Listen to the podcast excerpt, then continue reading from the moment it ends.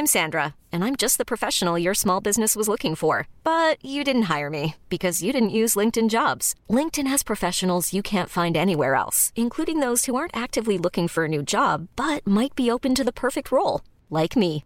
In a given month, over 70% of LinkedIn users don't visit other leading job sites. So if you're not looking on LinkedIn, you'll miss out on great candidates like Sandra. Start hiring professionals like a professional. Post your free job on linkedin.com/achieve today.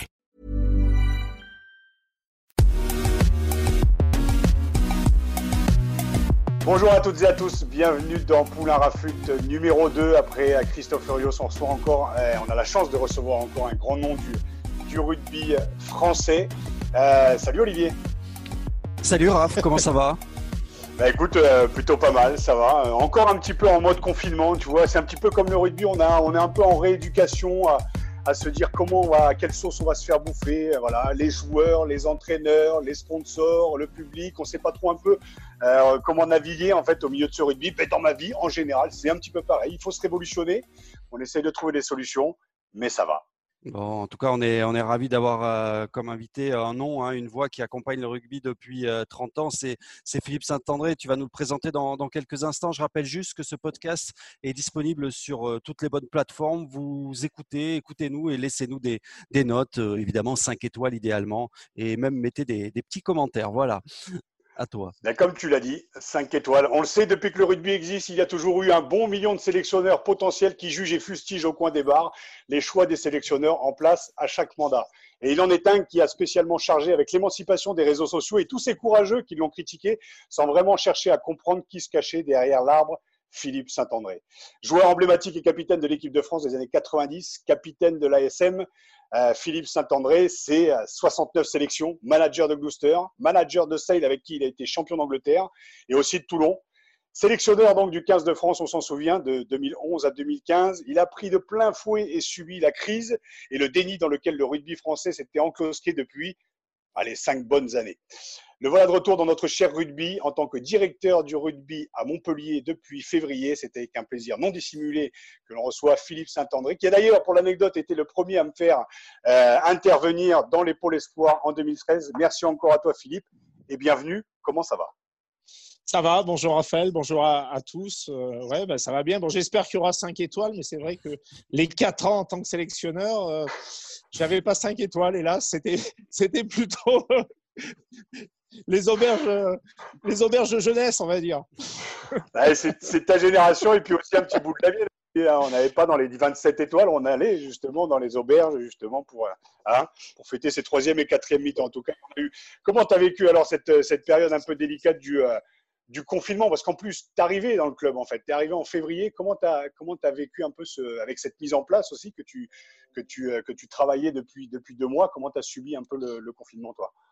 Ouais, tout à fait. Ben, ça a été un petit peu particulier, même bon, si on, avait travaillé en amont avec, euh, avec Xavier Garbajosa, qui est, qui, est, le coach, euh, le head coach, comme on dit, euh, de, Montpellier, au moment où je suis arrivé, où on voulait mettre de la structure et, et de l'organisation. Et ben, quelques semaines après, j'étais obligé pratiquement de, de mettre 84 personnes en chômage partiel total. Donc, quand tu es dans, dans du rugby, dans du, on va dire, du spectacle, que tu as envie que les joueurs donnent du plaisir à, tes supporters, à tes partenaires, et ben là, tu, tu fermes le rideau et tu commences à, et ben, à prendre des décisions euh, et ben, pour essayer d'économiser euh, de l'argent pour continuer à, à survivre. C'est vrai que ça a été une période euh, particulière, même si la première chose pour nous, c'était eh ben, la santé de, de nos joueurs, de, de notre staff et de tous, les, de tous les employés, de toute la population de MHR. Euh, Philippe, euh, le, déconfinement maintenant se, se, précise. Le club a communiqué la semaine dernière avec une reprise annoncée le début juin, le, le 2 juin. On imagine votre impatience maintenant? Oui, disons que l'impatience, surtout pour, les joueurs, il faut, il faut comprendre que on n'a jamais été dans une situation comme cela. Des joueurs qui, pendant, pendant deux mois, n'ont euh, n'ont pas pu euh, ben, s'entraîner. Ils ont été confinés, même si euh, ils ont essayé de faire un, programme individuel. Mais bon, Raphaël, tu connais, tu as, deux problématiques. Tu as des joueurs qui vont prendre du poids automatiquement, puis tu en as énormément qui ont fondu musculairement parce qu'ils n'ont pas pu travailler au niveau de la préparation physique et de la musculation comme ils, comme ils le pouvaient. Alors après, bien sûr qu'il va falloir, va falloir avoir les gestes barrières, qu'il y a tout un protocole qui est, qui est compliqué.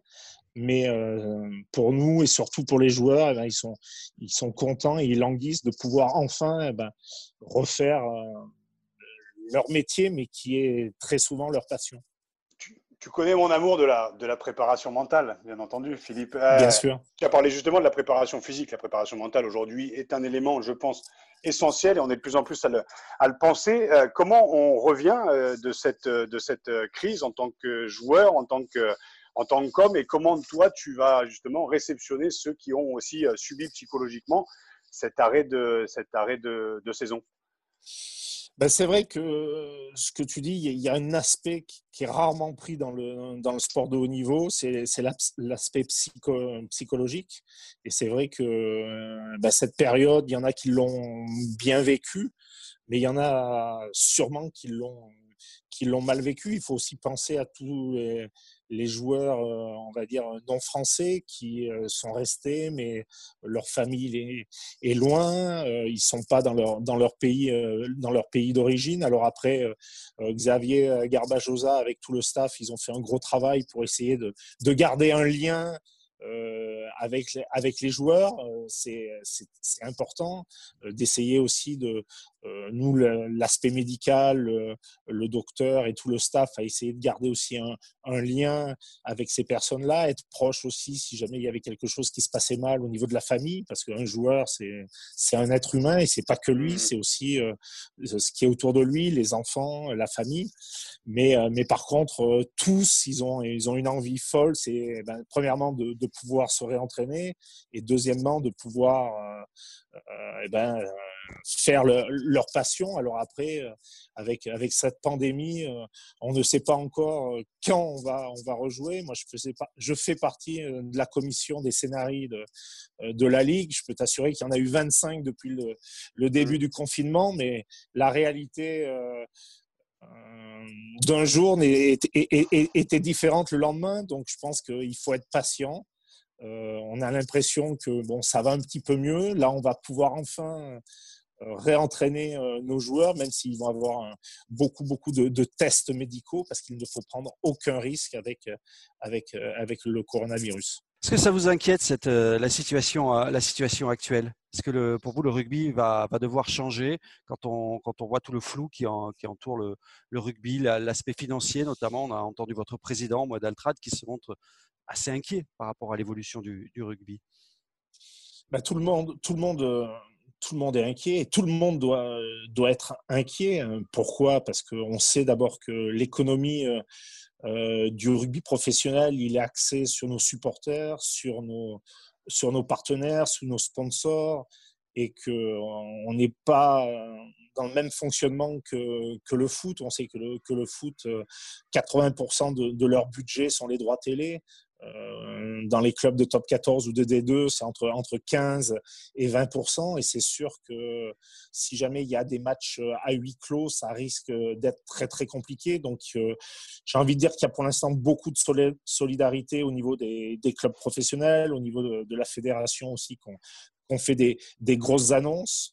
Euh, tous les joueurs sont conscients euh, de cette problématique-là qu'il faut, eh ben, il faut actuellement euh, faire des économies parce que euh, on a une grande chance d'avoir une Coupe du Monde en, en, 2023 en France, mais ça serait catastrophique pour le rugby et pour le, le rugby français que, que, le, que le rugby professionnel s'arrête à cause de cette pandémie. Et donc, c'est pour ça qu'il faut, faut être optimiste, mais il faut être vigilant et actuellement, il faut aussi être patient, même si eh ben, quand euh, tu es président d'un club ou moi directeur de rugby, on est obligé d'anticiper, d'essayer de, limiter, de limiter les, coûts, les coûts de fonctionnement, parce que euh, l'économie euh, réelle du rugby est en grande, grande difficulté actuellement. Mais, Philippe, Philippe, vous êtes acteur et observateur de ce milieu depuis, depuis 30 ans. Ce sport, vous l'avez vu passer pro, vous l'avez vu grandir, parfois, parfois trop vite. Est-ce que le rugby ne vit, ne vit pas au-dessus de ses moyens? Parce que cette crise n'en est pas la, preuve finalement de ce bah, qu'on savait déjà. J'ai envie de dire que le rugby, euh, si tu joues à huis clos, vit bien sûr euh, au-dessus euh, de tes moyens parce que l'économie même de notre sport, c'est les hospitalités, c'est les relations publiques, c'est le, les supporters, c'est le marchandising, c'est toute cette économie-là qui est importante et qui est autour d'une fête et la fête, euh, euh, c'est les matchs de rugby. Et actuellement, euh, on est privé de, de cela. Et donc, je crois que les joueurs en sont conscients. Il y a, il y a des discussions dans, dans tous les clubs pour des, pour des baisses, pour des baisses de salaire. Nous, on est dans cette discussion-là avec, avec les joueurs, mais en étant transparent sur, sur les chiffres, sur le manque à gagner. Euh, moi, actuellement, euh, je suis en train, euh, avec le, directeur commercial, de, repartir, de relancer tous nos partenaires, tous nos sponsors. Et c'est vrai qu'actuellement, on va dire la, ligue, la ligue professionnelle tape sur entre 30% de, moins de sponsoring 20% de moins de, de, billetterie. Donc, automatiquement, comme tu le dis, on est obligé d'essayer de, eh ben, de baisser la voilure. Et euh, on a, enfin, moi d'Altrad justement qui passe, qui quand il est arrivé euh, vers les années 2008-2009, est passé un peu pour un ovni, un grand argentier du, rugby. Il a été un peu critiqué, mais bon, on sait quand même qu'il sponsorise l'équipe de France, qu'il euh, sponsorise aussi beaucoup le rugby amateur autour de Montpellier, qui amène beaucoup à Montpellier. On l'a senti dans les colonnes du Midi Olympique qu'il avait été un peu, déçu par rapport aux joueurs, par rapport à la réaction des joueurs, par rapport à la demande de, de baisse de salaire parce que moi d'Altrad n'est pas seul justement comme tu l'as dit il y a toute une économie autour du club avec des petits sponsors des gros sponsors et lui le sponsor principal euh, Christophe Furios disait justement qu'un joueur qui n'accepterait pas de, baisser son salaire euh, n'aurait rien à faire dans son, dans son groupe. Je pense que tu as un peu le, le, même point de vue. Chacun doit faire un effort. Et avec cette bulle spéculative, en plus donc des GIFs et depuis 2007 et cette montée des salaires, euh, l'idée c'est de, quel discours on peut avoir par rapport aux joueurs? On le sait que les valeurs, euh, les grandes valeurs du rugby sont un peu effritées, mais justement, c'est peut-être à ce moment-là justement qu'il faut les, mettre en avant et surtout celle de la solidarité. Oui, tout à fait. D'abord la solidarité, et puis, et puis deuxièmement, euh, quand tu es dans, dans le monde du rugby, tu es un énorme privilégié. Et donc, mmh. euh, il faut que euh, tout le monde, joueurs, staff, euh, employés aussi de back-office, j'ai envie de dire, on se rende compte. Alors, c'est vrai que ce que tu dis sur, sur Montpellier, Moed Altrad est, est quelqu'un qui a énormément réussi, réussi, mais je crois que c'est dans ces moments difficiles où il faut montrer de la solidarité à l'intérieur de, du club, à l'intérieur de, son groupe. Lui aussi, en difficulté. Il a perdu plus d'un milliard de, de chiffre d'affaires. Euh, et donc, euh, euh, j'ai envie de dire que le, rugby est, sa passion. Il a beaucoup donné. Mais je crois que c'est important qu'on montre un geste fort. Alors après, il y a eu beaucoup, beaucoup aussi de choses négatives, mais il faut savoir, et ça s'est pas su, que les joueurs avaient déjà accepté une baisse tout de suite euh, sur cette année 2019-2020. Euh, J'ai envie de dire, euh, grâce eh ben, au, gouvernement, parce qu'on est dans un pays où le mmh. gouvernement nous aide beaucoup, parce qu'en général, les, Français, on se plaint énormément, mais quand tu vois le, le, monde du rugby mondial, les All Blacks, qui sont les meilleurs, ont accepté 50% de baisse de salaire. Euh, les Australiens 60 ou 70, l'Afrique du Sud 42%. Et nous, actuellement, euh, sur le fait du chômage partiel, sur le fait de pas mal de choses, euh, on n'a pas demandé. on a, plus, on, a arrêté, la, on a arrêté la demande des joueurs de la baisse de salaire sur 2019-2020 parce qu'avec cette crise, on a besoin d'une baisse de salaire sur la saison 2020-2021. Ça vaut pour le staff aussi? Ben, pour le staff, euh, ben, moi, je suis déjà avec euh, quelques personnes du staff depuis, euh, depuis deux, mois sur, ben, sur moins 26%, c'est-à-dire moins 16%, plus moins 10%. Donc, bien sûr, le, staff, et je crois que voilà, on est obligé aussi de, de, montrer de la solidarité par rapport à, à notre président, mais aussi de, de montrer un petit peu l'exemple par rapport à, par rapport à tout le monde. Mais j'ai envie de dire que, tu vois, on a, ben, on a eu des discussions avec les joueurs, on en a de nouveau une demain, et on est avec des mecs qui sont réceptifs, des mecs qui mmh comprennent la situation et qui savent qu'il faut faire un geste. Mais c'est là, on est dans la, dans la survie du, du, rugby professionnel. On est dans une période difficile. Et si on n'est pas capable de montrer de la solidarité entre nous, ça serait, on va dire, on ne serait pas dans les, dans les vraiment dans les valeurs de, de notre sport. Euh, Raph, je voudrais qu'on parle maintenant de, avec Philippe de Montpellier, de, Montpellier, de, bah de, de, votre arrivée à, à, Montpellier. Vous êtes arrivé en, en, février à la place de, Verne Cotter. Ça a surpris euh, pas mal de monde. C'était assez inattendu. Pourquoi venir à, à Montpellier? C'est pour Moed Altrad, c'est pour le projet, pour euh, l'argent aussi, je ne sais pas. non, disons que euh, bon, après, après, la, après la Coupe du Monde, euh, de toute façon, j'avais décidé de, faire un break pendant, pendant quelques mois. Après, j'ai eu la, chance eh ben, de, de, travailler pour, pour RMC où je me suis, où je me suis régalé, mais j'ai envie de dire que depuis 6-8 mois, ça me titillait de, de revenir euh, dans un club professionnel. Alors j'avais eu des, contacts euh, avec euh, quelques clubs français, mais surtout avec des clubs anglais. et puis là, j'ai eu l'opportunité que Moed me contacte pour un rôle de directeur de rugby que moi j'ai connu parce que j'ai été, on va dire, peut-être sûrement le premier Français à être directeur de rugby parce que j'ai été directeur de rugby à Gloucester et à Sale il, y a, quelques années. Et euh, donc, bien sûr que l'aspect sportif, d'abord, m'a intéressé, mais deuxièmement, euh, pour moi, c'était important, c'était de travailler main dans la main avec, euh, avec l'entraîneur en chef, qui est Xavier Garbajosa. Et donc, avant d'accepter, j'ai vraiment travaillé en amont, rencontré Xavier énormément sur euh, ce qu'on voulait mettre en place, sur sa vision du, rugby, mais sa vision aussi de, de, bien vivre ensemble, parce que je crois qu'un club professionnel, c'est important aussi euh, euh, d'avoir des valeurs partagées. Mais quel est votre rôle justement par rapport à Xavier Garbajosa pour que les gens comprennent, puisque c'est un, rôle que les gens ne connaissent pas forcément, ce, ce directeur de rugby? Bah, disons que je suis déjà en charge depuis, euh, ben, depuis mon arrivée, mais de tout ce qui est euh, recrutement. Euh, Xavier me, demande, me, me, met un petit peu les, les joueurs qu'il a besoin par rapport à son effectif.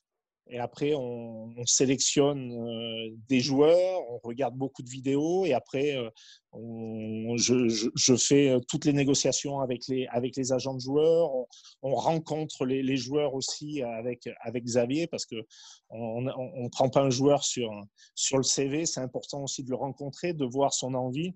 Donc là-dessus, je m'occupe de, de cela. Je m'occupe aussi, euh, dans une période, il a fallu euh, faire aussi beaucoup de réductions sur, sur le staff. Donc on va repartir avec un staff euh, très compétent mais resserré il y aura beaucoup moins de monde euh, dans le staff que les, les années auparavant.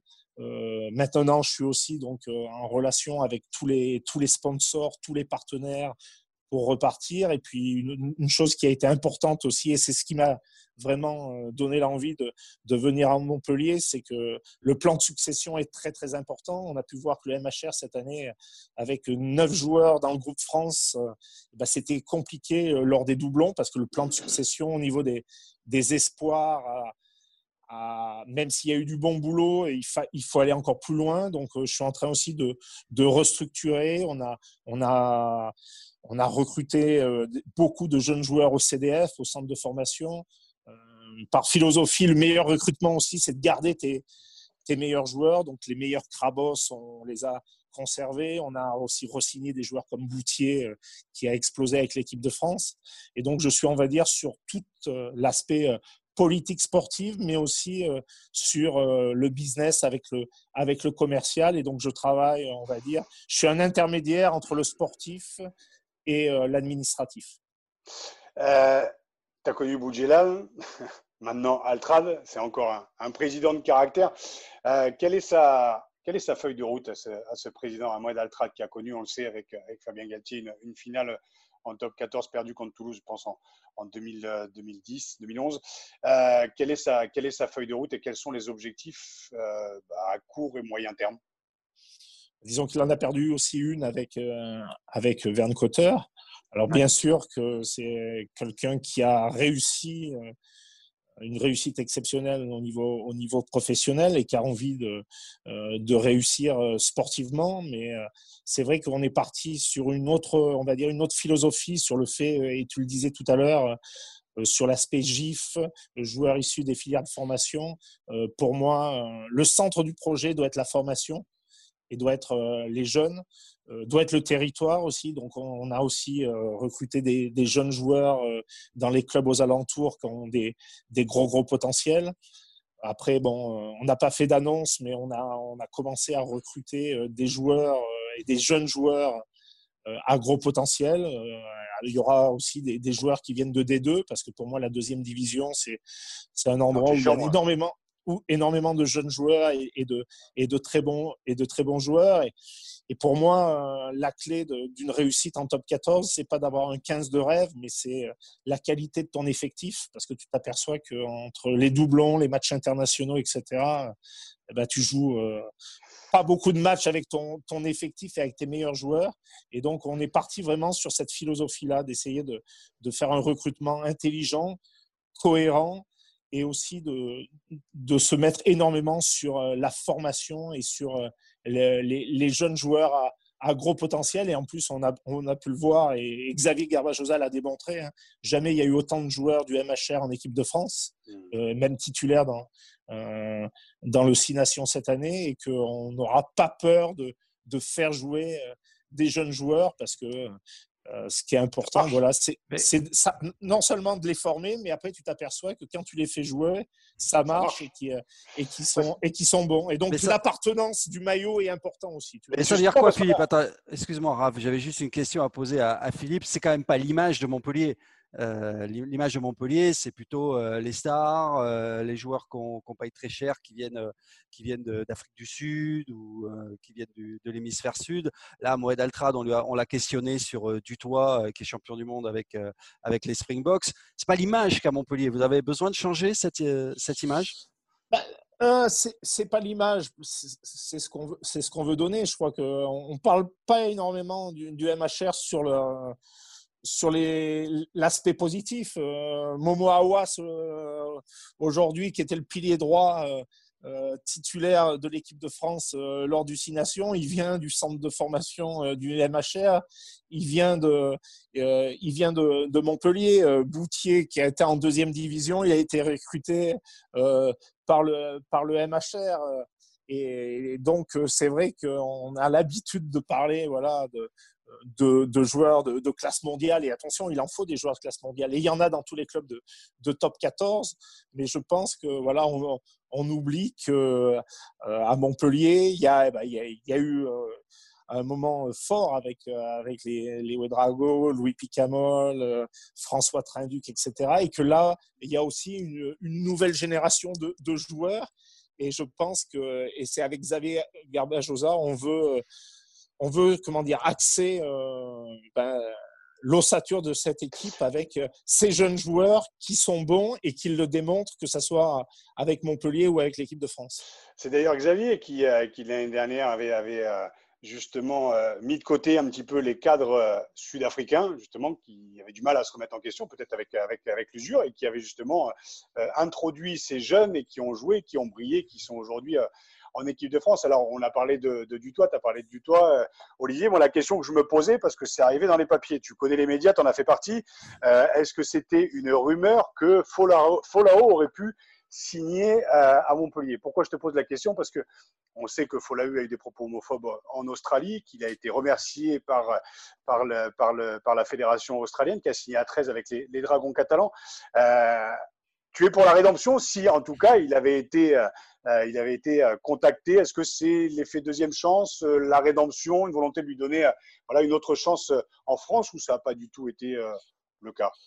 Bah, il, y a, deux choses. D'abord, il y a, a l'affaire du toy, comme tu as dit, avec des sommes incroyables annoncées dans la presse, alors qu'actuellement, on est sur de, de l'économie et, de demander des baisses de salaire euh, à, tout le club du MHR, non seulement les joueurs, mais euh, euh, le staff et, tout le monde. Donc le, lendemain de ce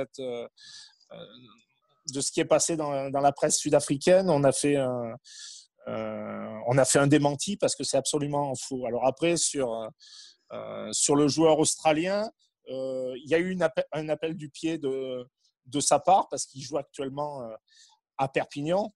Mais sincèrement, je crois que Mohamed Altrad est dans une philosophie de toujours donner une deuxième chance à tout le monde parce que chaque personne et chaque être humain sont capables de faire des fautes. Mhm. Mais après, sincèrement, on n'est pas monté au cocotier énormément parce que le, 13 catalan lui, a, lui ont fait une meilleure offre que nous. Donc, ça veut dire qu'on a été plus que intelligent et cohérent sur ce qu'on veut faire, sur ce qu'on veut mettre en place euh, actuellement. Euh, on, on, a lâché des joueurs à gros potentiel, des Nadolo, des, des Sten, etc. On est en train de recruter, euh, je pense, on fait un recrutement intelligent, cohérent, avec des gros, gros, gros potentiels.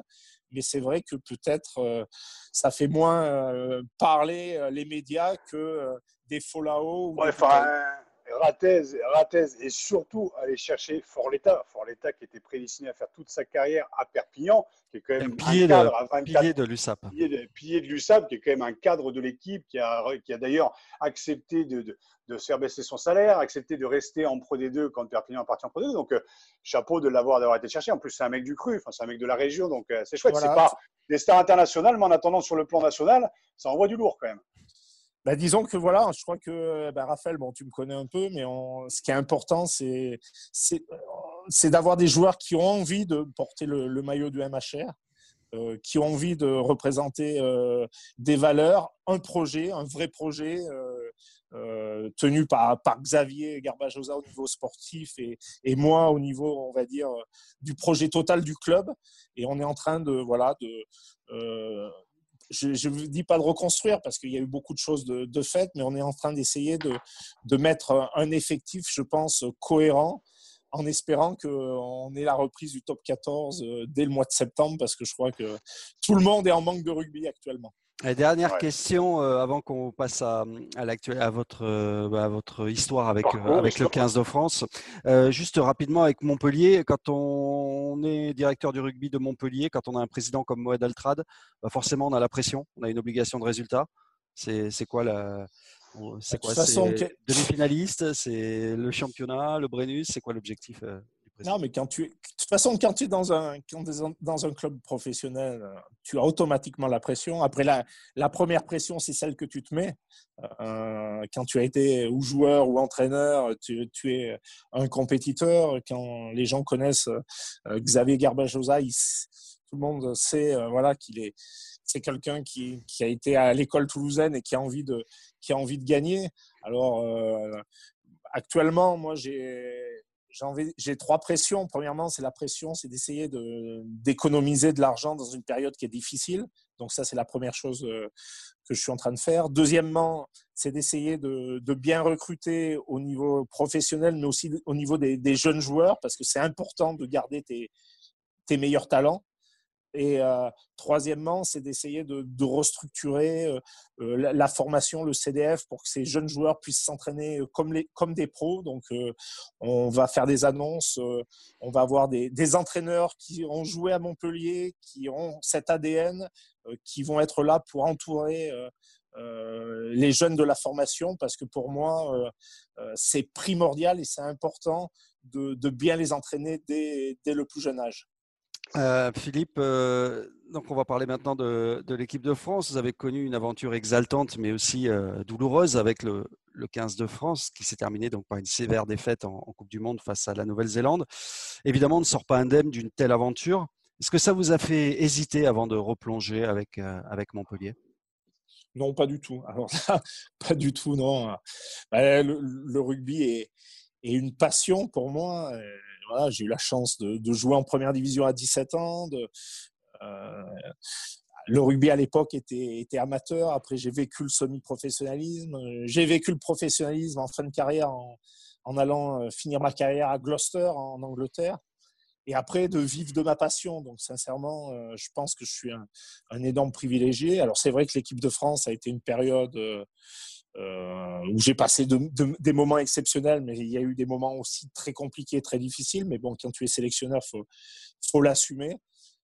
mais sincèrement, j'avais envie de repartir parce que je crois que quand tu vis pendant quatre ans l'expérience de, l'équipe de France, euh, tu repars avec. Euh, tu as appris énormément et j'en parlais souvent avec Yannick Bru et, Yannick a rebondi à, à, Bayonne et il montre l'étendue de, de, son savoir-faire et euh, que le passé et les années passées en équipe de France sur l'aspect psychologique, sur, la, sur le haut niveau, sur le, les petits détails, sur les potentiels des joueurs, ça te fait grandir énormément. Et nous, à Montpellier, on a par exemple Jean-Baptiste Elissade aussi qui est dans le staff euh, avec nous et, son expérience et son vécu qu'il a eu euh, en équipe de France euh, a été assez exceptionnel et l'a fait grandir énormément. Philippe, là, tu l'as dit, tu as été directeur du rugby à, Gloucester et à Sale, tu as été champion avec Sale, après tu arrives en France, tu passes par Toulon et tu prends l'équipe de France. Quelle est la différence de management en fait qu'on a avec les Anglais et avec les Français? Même si on connaît un petit peu la réponse, mais j'aimerais avoir ton point de vue parce que parce que tu arrives à être champion euh, en Angleterre et en France, ça a été un petit peu plus euh, un petit peu plus compliqué. Quelles leçons on tire justement de de cette expérience et anglaise et, euh, française? Bah, Après. c'est vrai, bon, qu'à Sale, j'ai eu la chance de tomber sur une génération assez exceptionnelle. Et puis après, avec des joueurs qui sont venus avec moi, comme Sébastien Chabal, Sébastien Bruno, etc., qui ont amené une vraie plus-value. Et c'est vrai qu'on a été champion d'Angleterre, on a gagné la conférence européenne, mais bon, j'ai eu la chance d'entraîner aussi Bourgoin, où Bourgoin, pendant, pendant 23 mois, on a été invaincu euh, euh, à Pierre Rajon. Euh, j'ai envie de dire à Toulon, je suis arrivé au début d'une aventure où le club est, vacillé entre deuxième division et le bas du tableau de, de top 14. Et mes, mes deux ans et demi à Toulon ont été exceptionnels. On fait quand même la première année, on fait une demi-finale euh, à Saint-Étienne où on perd contre Clermont-Ferrand. On fait une, on fait un quart de finale de, H-Cup. On fait euh, une finale de conférence européenne. Et, je pense qu'on avait mis euh, des structures et, des organisations sur le RCT qui a fait qu'après il a eu pas mal de titres champion d'Europe et champion d'Angleterre. Après, sur le management, c'est vrai que l'anglo-saxon est, est différent du français, même si euh, je trouve que maintenant la, jeune génération des euh, françaises, euh, ils ont été, ils sont pros, ils sont prêts mentalement, psychologiquement. Je pense que les centres de formation ont, sont énormément progressés en France et j'ai envie de dire que la nouvelle génération des, des joueurs français ressemble énormément aux, anglo-saxons que j'avais vécu, on va dire, il y a une dizaine d'années ce que tu as vécu en, équipe de France de 2011 à 2015, euh, je ne vais pas parler de coupables, de victimes, de bourreaux, de machin. Ça, des, on le sait que c'est des jeux qui peuvent exister, mais euh, aujourd'hui, euh, le, le, bilan, en tout cas, les, je ne vais pas dire les leçons tirées, mais la responsabilité, elle était partagée. Comme je disais, il y a l'arbre Philippe Saint-André qui en a pris plein la gueule pendant quand même 4 ans. Mais derrière, les problématiques, c'était quoi pour toi, véritablement? Est-ce que c'était un problème générationnel? Est-ce que c'était un problème où on avait mis justement la toute-puissance de tous ces clubs de top 14 au détriment justement de l'équipe de France à qui on n'a pas, à qui on ne t'a pas donné justement les moyens? Comment tu l'analyses maintenant à froid avec du, avec du recul? Non, la vraie problématique, c'était qu'à l'époque, euh, il n'y avait pas le fonctionnement des GIFs et je me suis battu pour cela. C'est-à-dire que moi, pour moi, pendant dix ans, on a, massacré une génération de, joueurs français qui n'ont pas eu de temps de jeu en top 14. Alors, ils allaient en D2 ou ils allaient en Fédéral 1. Mais euh, tu pouvais à l'époque être champion de France avec, euh, avec 15 étrangers. Et à, à partir du moment où l'équipe de France, c'est de représenter ton pays, mais quand le magasin est vide, euh, eh ben, la vitrine n'est pas exceptionnelle, elle n'est pas très très belle. Et à un moment donné, sincèrement, moi en tant que 3 carrel, on, avait 70% de Fidjiens qui jouaient euh, en top 14 au, poste de 3 carrel. Pilier droit, à un moment donné, il restait plus que trois piliers droits français euh, sélectionnables. Et donc à un moment donné, on, va dire que on avait le top 14 avait été exceptionnel, mais on avait oublié de, faire jouer nos jeunes joueurs et de faire jouer la formation à la française. Et je crois qu'il y a eu une remise en question euh, de la Ligue, de la, de la Fédé, euh, peut-être par rapport à la débâcle euh, contre les All Blacks en quart de finale de la Coupe du Monde. Et étonnamment, depuis, tu t'aperçois que nos jeunes joueurs sont bons. On vient d'être champion du monde deux fois d'affilée des moins de 20 ans, ce qui n'est jamais arrivé dans l'histoire du rugby. Et que nos jeunes joueurs, dès qu'on leur donne du temps de jeu, eh ben, ils sont, ils sont bons, ils sont souvent des fois meilleurs que certains joueurs qu'on a fait venir pour, euh, avec, pour énormément d'argent. Donc je crois qu'on, depuis qu'on refait confiance à, notre jeunesse, à notre formation, eh ben, les clubs de top 14 vont bien et l'équipe de France va de mieux en mieux. Donc sincèrement, j'ai, j'ai beaucoup d'espoir et je pense vraiment que euh, d'abord, il faut, il faut annihiler cette pandémie, mais que je pense que le rugby français, euh, le top 14, mais surtout l'équipe de France, euh, a de très très belles années à venir parce qu'on a des, jeunes joueurs de talent qui sont pros, qui sont passionnés de notre sport et je pense qu'ils vont de nouveau regagner euh, des compétitions, euh, six nations, euh, etc. avec l'équipe de France. Est-ce qu'il n'y a pas une forme d'amertume, de regret quand même, justement, de voir tout ce qui a été mis en place depuis votre départ, ce que vous réclamiez, c'est-à-dire de faire confiance aux jeunes, de voir les nouvelles conventions entre la fédération et la ligue pour la mise à disposition des joueurs. Qu'il n'y a pas quand même une forme, pas de jalousie, le mot est trop fort, mais oui, d'amertume de se dire, mais moi, j'ai pas bénéficié de ça. Et on non, pas du tout. De cette génération qui a été un peu sacrifiée justement.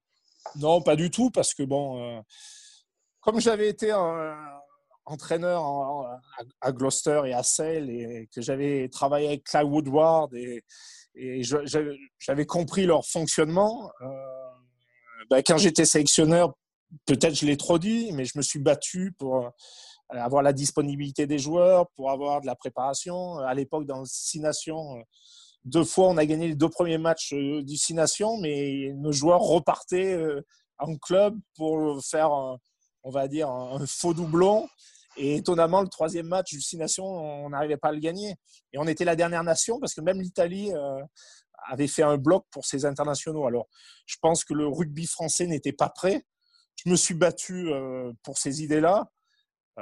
bon, ça n'a pas fonctionné pour moi, mais enfin, les joueurs après ont pu avoir cette période de préparation. Euh, ce qu'il faut comprendre pour un joueur, c'est euh, c'est compliqué quand tu dois gérer euh, dans le même mois Coupe d'Europe, Top 14 et équipe de France. Maintenant, c'est beaucoup plus simple. Les joueurs sont dans une structure et après, quand ils basculent dans une autre structure, ils restent dans la structure. Et je crois que il fallait, il fallait en passer par là.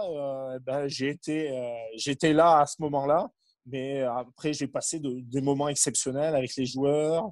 On a, on a fait le maximum avec ce qu'on pouvait. Alors, bien sûr que j'ai fait des erreurs, mais euh, je préfère, on ne va pas refaire l'histoire. Hein. C'est Guillaume Guirado qui disait ben maintenant, place à la nouvelle génération, on a bouffé notre pain noir. Lui, c'était en tant que capitaine. Toi et Guy Noves aussi, puis Jacques Brunel aussi un petit peu. Vous avez bouffé le pain noir et que maintenant, les beaux jours sont devant. Encore faut-il arriver à sortir de ce Covid de la meilleure des, la meilleure des manières. Euh, quand tu étais sélectionneur, donc tu n'avais euh, pas toujours les portes grandes ouvertes, tu vois, dans les clubs, comme tu l'as expliqué. Et aujourd'hui, euh, voilà, l'idée, c'est d'être conciliant avec ce nouveau staff, d'être conciliant aussi avec, avec Fabien Galtier. Donc, comment se passent un peu les. Ah, tu me diras, tu viens d'arriver, certes, mais les rapports avec, avec, avec le, staff et en tout cas le sélectionneur de, de l'équipe de France. Vous n'allez pas fermer les portes au staff de l'équipe de France, quoi. comme vous, paraît-il que vous l'avez parfois subi. Ouais, ouais, je l'ai subi en plus à Montpellier, donc euh, où à l'époque Fabien Galtier était, était entraîneur. Donc, euh, Pas de recul, quoi. Donc, mais non, parce que sincèrement, euh, premièrement, je pense que pour tes joueurs, représenter son pays, c'est le Graal. Donc, sincèrement, plus on aura de, de joueurs de Montpellier qui représenteront l'équipe de France, eh ben, ça sera c'est le, mieux pour notre club parce que d'abord, ils vont apprendre énormément. Deuxièmement, dans leur approche professionnelle, dans l'entraînement, etc., euh, c'est des, joueurs qui, vont progresser euh, rapidement. Et c'est avec des grands joueurs que tu gagnes des compétitions. Donc euh, moi, je me suis toujours, j'ai toujours eu cette philosophie que, au contraire, plus on a de, joueurs sélectionnables. Alors bien sûr, il faut l'anticiper. C'est pour ça que on, on, parle, nous, de la formation parce qu'il faut avoir des jeunes joueurs qui sont capables de, jouer lors, des, lors de ces doublons-là. Mais euh, jamais, euh, je me mettrais contre un joueur pour représenter son pays parce que c'est, on est complètement contre l'essence même de notre sport. Deux dernières choses. Ton meilleur souvenir en tant que joueur et capitaine de l'équipe de France et ton meilleur souvenir en tant que manager de cette équipe de France tant décriée euh, bah, En tant que joueur, sûrement le meilleur moment, c'est euh, les deux victoires en Nouvelle-Zélande. Euh, quand j'étais capitaine en 94, c'était où il y avait un petit, un petit jeune Califano qui arrivait. Mais bon, en tant que, que, joueur et capitaine, gagner les All Blacks deux fois chez eux en 94 et en plus on les gagne à Toulouse en 95, les gagner trois fois d'affilée. voilà, la relance du bout du monde, etc. Alors ça, en tant que joueur, après, bon, en tant que joueur, euh, la demi-finale et cette défaite contre l'Afrique du Sud sera toujours difficile à, digérer. Et puis après, en tant que sélectionneur, euh, ben, j'ai bien aimé euh, les premiers tests de, novembre. C'était en, je crois, en, 2000, en 2012 où on gagne la série Australie, Argentine, Samoa où avec ces, trois victoires, on devient quatrième nation mondiale. Euh, et où en plus on avait, on avait, on avait fait un, rugby de, de, grande, grande qualité. Après, l'erreur que, que j'ai fait, c'est que j'avais sélectionné pour le début du tournoi Nations les mêmes joueurs que, que cette thèse du mois de novembre. Et, et ce n'étaient pas les mêmes joueurs, c'était leur grand-père et on avait perdu en Italie.